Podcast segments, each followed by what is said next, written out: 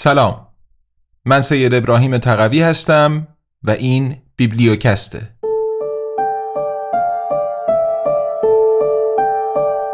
کوالیتی لند، نوشته مارک اوو کلینگ، برگردان سید ابراهیم تقوی.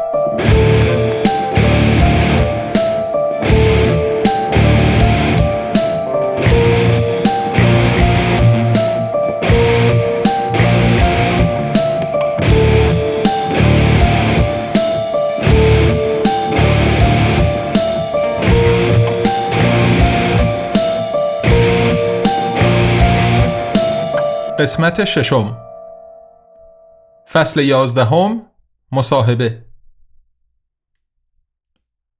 اتاقی سرد و غیر شخصی است، هرچند با دیواری شیشه‌ای از 126 نفر دیگری که در سالنی بزرگ روی میزهای استاندارد چنباتمه زده اند جدا می شود. 64 نفرشان با تلفن صحبت می کنند، 32 نفر با کامپیوتر کار می کنند و همه به جز 16 نفر غذا را با عجله در دهانشان میچپانند.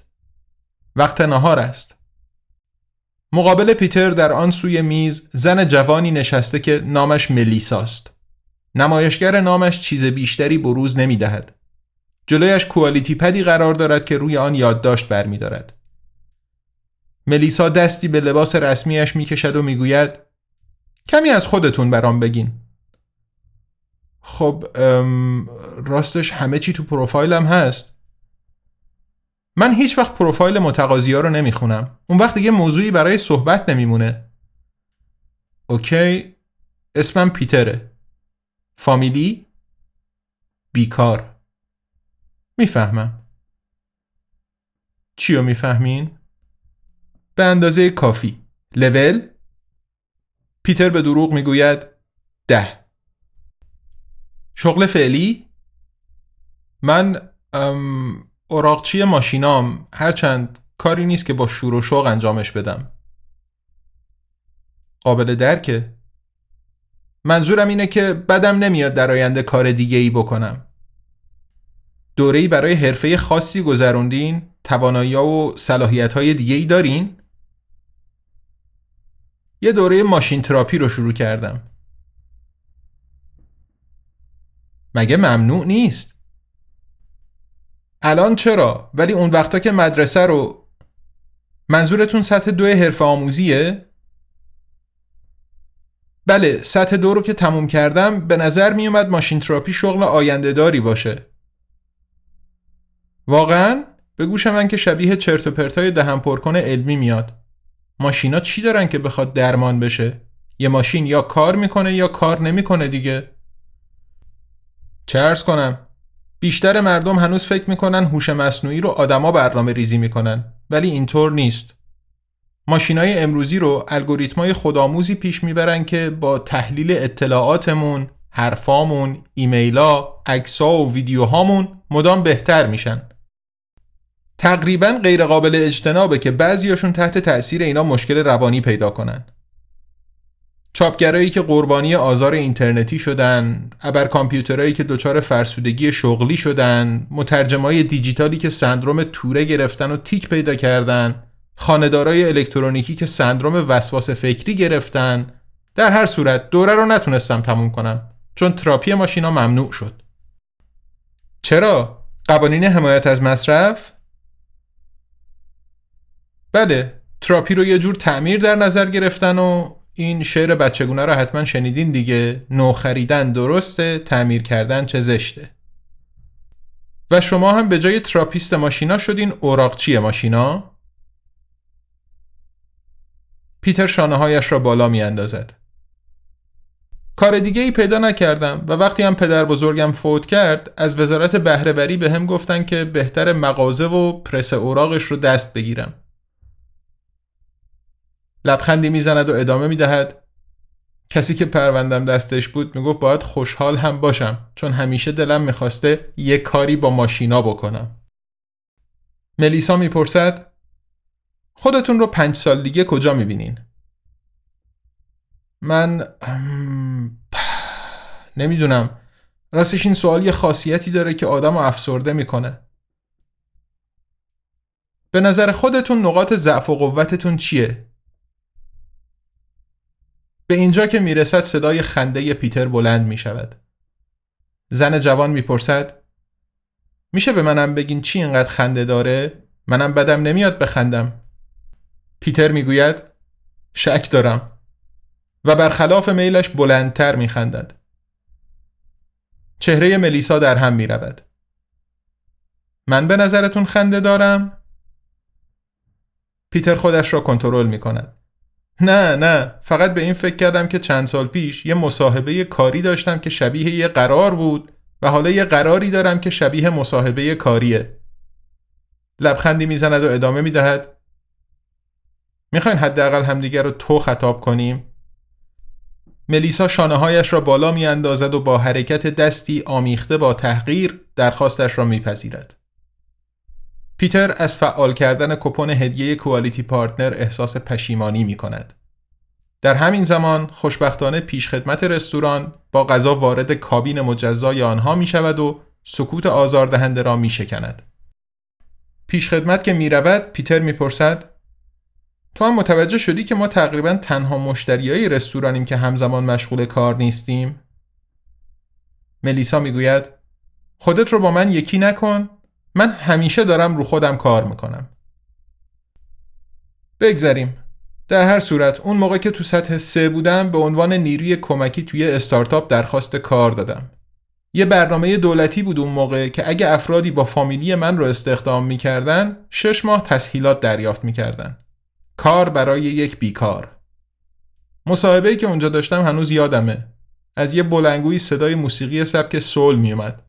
رئیس کیکای تازه دستپخت خودش رو آورده بود. خانمی که مدیر منابع انسانی بود کف شیر اضافی روی شیر قهوه‌م ریخت و بعد خیلی نزدیک به من روی کاناپه نشست. من چند باری به این اشاره کردم که چقدر کاری رو که شرکتشون میکنه دوست دارم و محصولاتشون به نظرم خیلی خفنن. خانم منابع انسانی از اونور تعریف میکرد که چقدر من به عنوان انسان برای شرکت ارزشمندم. باقی زمان مصاحبه رو راجع به فیلم، موزیک و تفریحاتمون حرف زدیم. به خصوص راجع به بازسازی واقعیت مجازی ارباب حلقه ها صحبت کردیم. مثلا درباره اینکه هر دومون بعد از سکانس پرواز با عقاب ها بالا آورده بودیم. هر وقتم چیزی میگفتم که به نظرش خنده‌دار میومد دوستانه به شونم میزد. موقع امضای قرارداد گریه میکرد چون براش لحظه خیلی احساسی بود. لحظه‌ای که همیشه تو رؤیا میدید. میگفت اشکال نداره اگه منم گریه کنم. 6 ماه بعد که اخراجم کرد توی برگه فسخ قرارداد نوشته بود که مشکل از من نیست و از اونه و اینکه امیدواره بتونیم دوست بمونیم. پیتر چند تکه نودل در دهانش میگذارد و میگوید: دیگه هیچ وقت ازش خبری نشد. در تمام مدتی که پیتر مشغول تعریف کردن است ملیسا هیچ حرکتی نمی کند. میگوید: اسم من ملیسا کارگر جنسیه. از اون پایین ها میام و میخوام برسم به اون بالا بالاها و از وقت تلف کردنم خوشم نمیاد. پیتر به تأیید سر تکان میدهد و میگوید: میفهمم. چی رو میفهمی؟ به اندازه کافی. خب از کی آنالوگ شدی؟ آنالوگ دیگه چیه؟ سینگل، حالا بهش میگن آنالوگ. خیلی وقت نیست. پارتنر قبلیت سر چی ولت کرد؟ چرا خیال میکنی اون منو ول کرد؟ شاید من باهاش به هم زدم. ملیسا لبخند میزند و میگوید: گمون نمیکنم. پیتر آهی میکشد. میخوای موضوع رو عوض کنیم؟ راستی تو چه کار میکنی؟ من کامنت مینویسم. برای اخبار؟ خبرنگاری؟ نه، من تو بخش نظرات زیر ویدیوها، عکس‌ها، پست‌های وبلاگ و اخبار کامنت می‌نویسم. ترولی؟ نه، ترولا یه مش احمقن که سعی می‌کنن بحثا رو خراب کنن. این کارو می‌کنن چون یه جور بیمارگونه‌ای ازش لذت می‌برن. کامنت نوشتن برای من هیچ لذتی نداره. ازش پولم رو در میارم. من شکل دهنده افکار عمومی‌ام. و طرفدار کدوم دیدگاه سیاسی هستی؟ نظر شخصی سیاسی داشتن به کار من نمیاد. هر کاری بیاد میگیرم. از همه بیشتر کامنت نوشتن برای پویش‌های کارفرماهای راست افراطی رو دوست دارم. پیتر جا میخورد و میپرسد: حالا چرا اونا؟ من بابت هر کامنت پول میگیرم و کامنت‌های راست افراطی رو سریعتر میشه نوشت. چون لازم نیست به مزخرفات اعصاب خردکنی مثل رسم الخط، دستور زبان، واقعیت یا منطق توجه کنم. برنامه ریزی ارتش رباتام هم اینطوری راحت تر میشه. چیز بیشتری در این باره به ذهن پیتر نمیرسد. در سکوت به غذا خوردن ادامه میدهند تا اینکه پیتر یاد یک امکان جدید و کاربردی کوالیتی پارتنر میافتد. این فیچر میتواند برای هر قراری موضوع مناسب صحبت پیشنهاد دهد. پیتر وانمود میکند پیغامی دریافت کرده و اپ را باز میکند. موضوع پیشنهادی برای صحبت آب و هوا. پیتر میگوید برای این فصل سال هوای بیرون دقیقاً همونقدر گرمه که آدم انتظار داره. ملیسا با چهره‌ای انگار پر از علامت سوال او را نگاه میکند. پیتر میپرسد به نظرت اینطور نیست؟ ملیسا بدون کلمه‌ای حرف بشقاب خالی را از جلوی خود کنار میزند و میگوید خیلی خوب، پس بریم خونه منو امتحان کنیم ببینیم سکس چطوری میشه. هر چیزی کمتر از خارق‌العاده باید غیر ممکن باشه. چطور؟ خب، کوالیتی پارتنر پروفایل‌های ما رو مقایسه کرده و مطمئنه که مناسب همیم و اونطور که میبینیم علتش خوش صحبتیت نیست. پس سکس رو امتحان میکنیم. به نظر که منطقی میاد.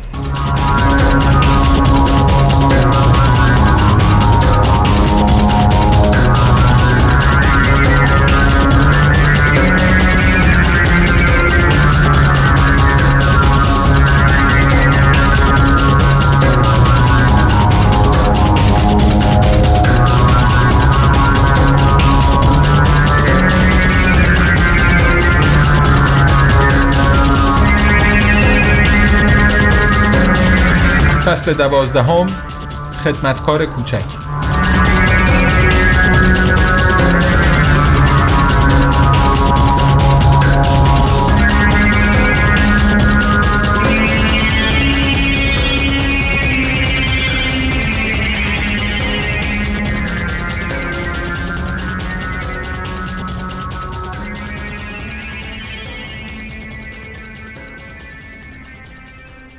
مارتین مدیر از خودرویش پیاده می شود و آن را برای شب به پارکینگی امن می فرستد.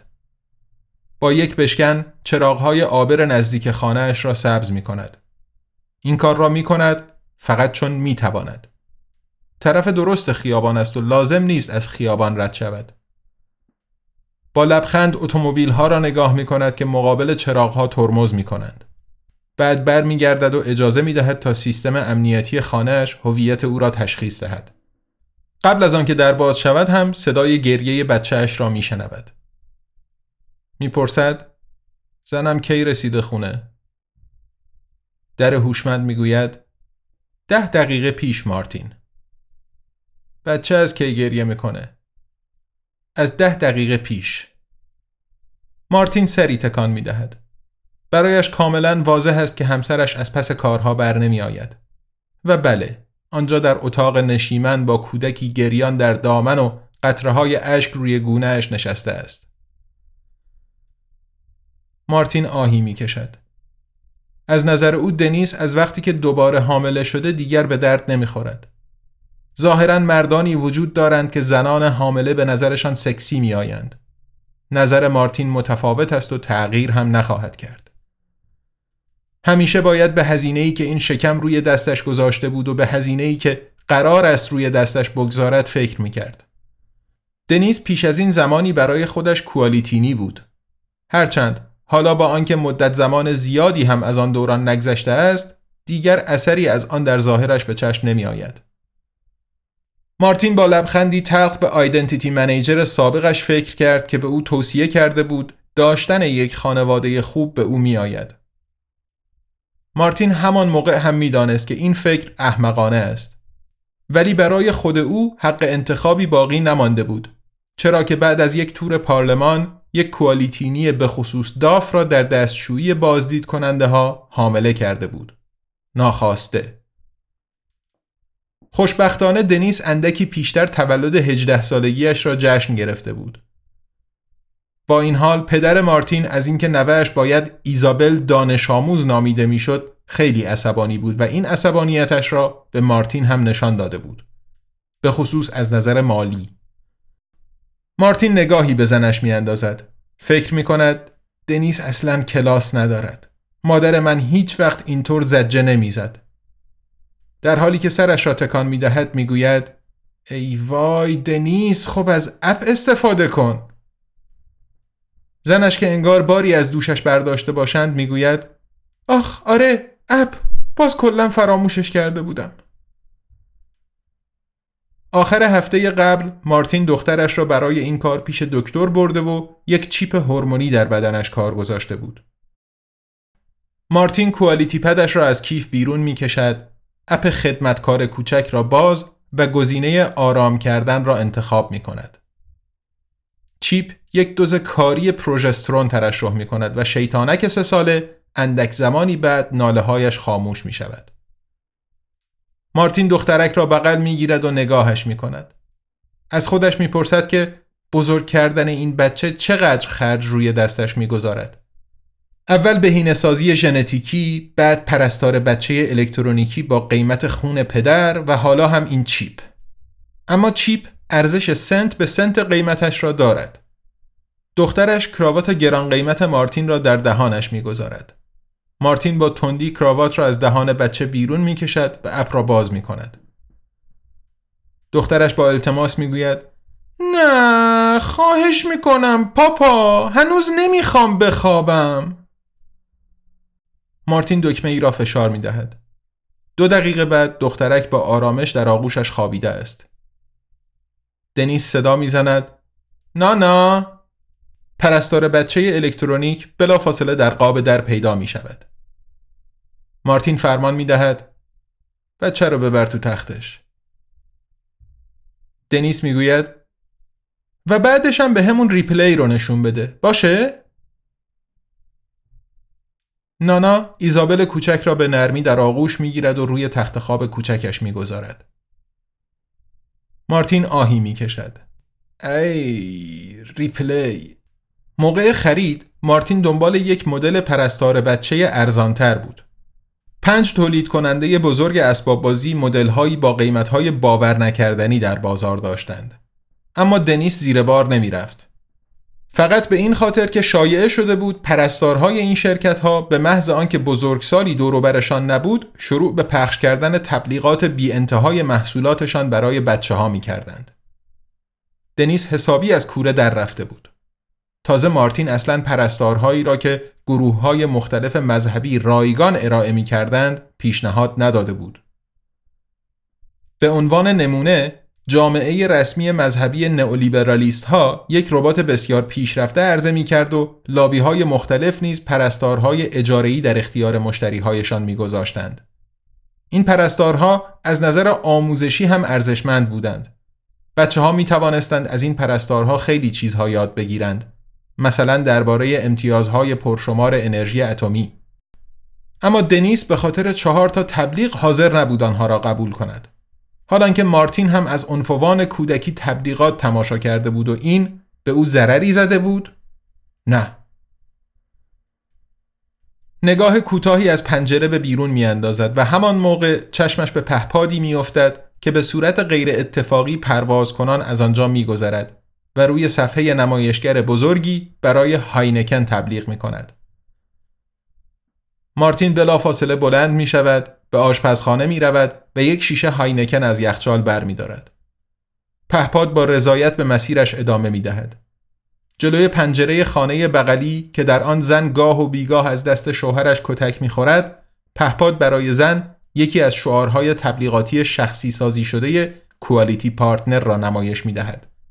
عشق قرار نیست درد داشته باشد. پرستار بچه الکترونیکی به اتاق نشیمن برمیگردد. دنیس اصرار کرده بود که این مدل گران قیمت شماره 1 بازار را بخرند. برای مارتین توضیح داده بود این پرستار بچه به 4 هنر رزمی مختلف مسلطه و میتونه از دخترمون در برابر کودک آزاران محافظت کنه. مارتین پرسیده بود چرا 4 تا هنر رزمی؟ برای اینکه اگه بچه بازه کاراته بلد بود بتونه با کنگفو حسابشو برسه یا چی؟ خنده داره.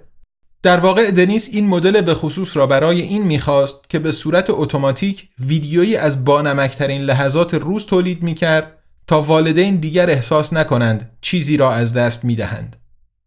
بنابراین حالا هر بعد از ظهر مارتین و زنش مینشینند و کلیپی 30 دقیقه‌ای از بازیهای آموزشی مفید برای یادگیری تماشا میکنند که نانا با دخترشان میکند. به عبارت دیگر مارتین مجبور است هر شب نیم ساعت بنشیند و عده کردنهای یک بچه را تماشا کند و مدام بیشتر و بیشتر پیش می آمد که مچ خودش را با این فکر بگیرد که دست کم او ترجیح می دهد تبلیغ نگاه کند. مارتین می گوید من هنوز یکم کار دارم و در اتاق کارش ناپدید می شود. یاد دافی میافتد که در آخرین تور پارلمان نشانه گذاری کرده بود.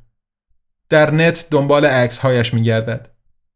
بختیارش است که یکی از دوست پسرهای قبلی عکس‌های لخت دختر را روی سایت‌های پرن انتقامی پست کرده است. این دخترها خیلی بی‌احتیاطند. مارتین زیر لب می‌گوید زدم تو خال. یک ویدیوی کوتاه لرزان هم هست. نظرات پای ویدیو محوّع، سکسیستی، سنگدلانه و غیر انسانی هستند. مارتین بلافاصله راست می کند. جوراب پای راستش را در می آورد و روی آلتش می کشد.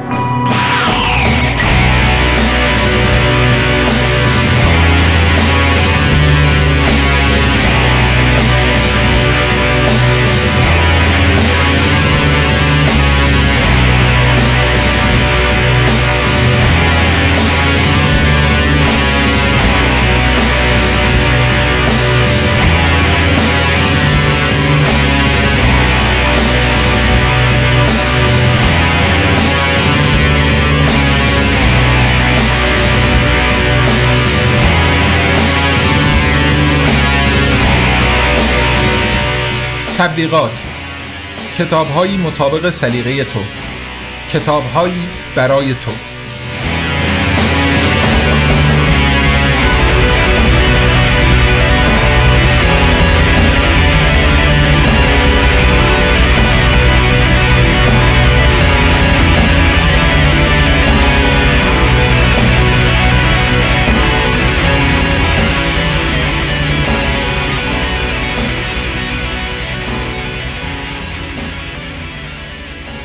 ما به تو ادبیات شخصی سازی شده عرضه می کنیم که تضمینی از آن خوشت خواهد آمد.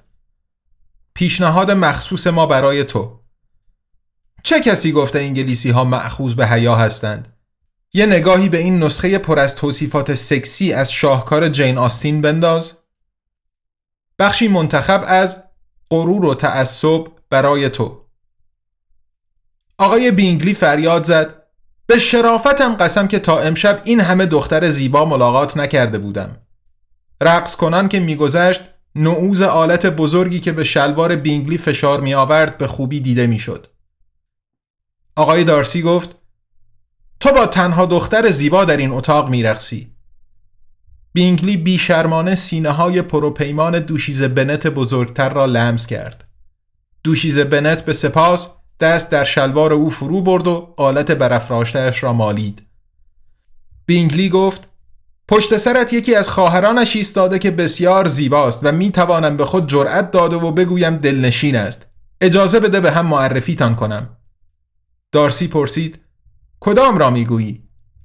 برگشت و لحظه‌ای نگاهش بر الیزابت افتاد که به سرعت دامنش را به شکلی که کس خیسش دیده شود بالا داد.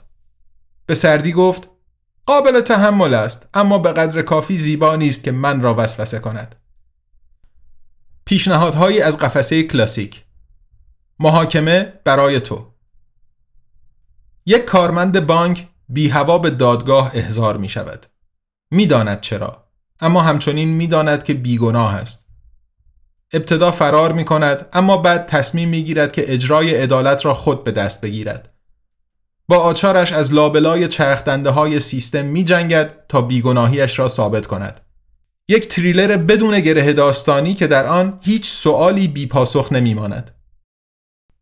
کشتن مرغ مقلد برای تو. یک وکیل سفید پوست ساده دل اما خوشقلب وکالت کاکاسیایی را تقبل می کند که به اتهام تجاوز به یک زن سفیدپوست محاکمه می شود. وکیل بچه مثبت که به بیگناهی موکلش اطمینان دارد، هیئت منصفه بیطرف را قانع می کند تا حکم تبرئه صادر کنند.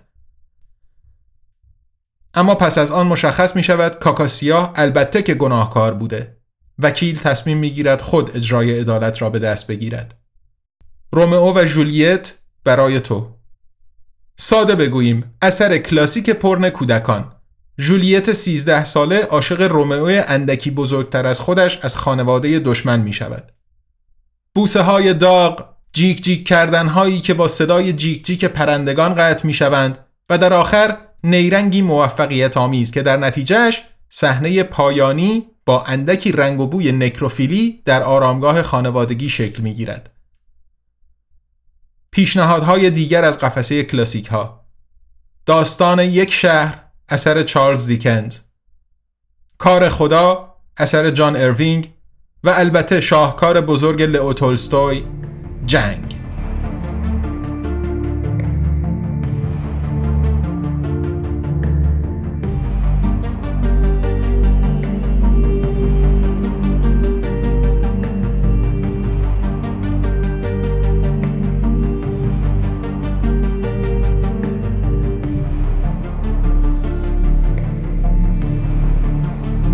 امیدوارم از این قسمت بیبلیوکست لذت برده باشین. بیبلیوکست زیر مجموعه ای از انتشارات آزادنامگانه که کتابها رو رها از سانسور منتشر میکنه و در کنار فروش نسخه های الکترونیک و صوتی در قالب این پادکست به رایگان در اختیار همه مخاطبین فارسی زبان قرار میده.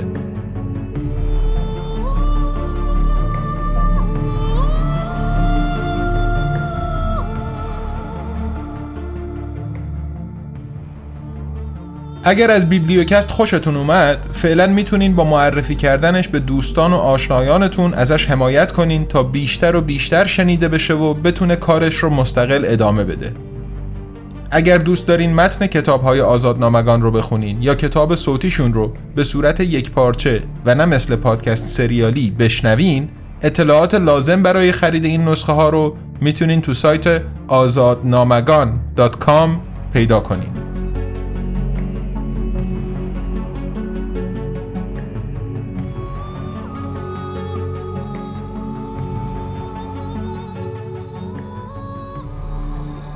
بیبلیوکست رو میتونین توی اپ‌های مختلف بشنوین و توی صفحه‌های انتشارات آزادنامگان توی شبکه‌های اجتماعی دنبال کنین.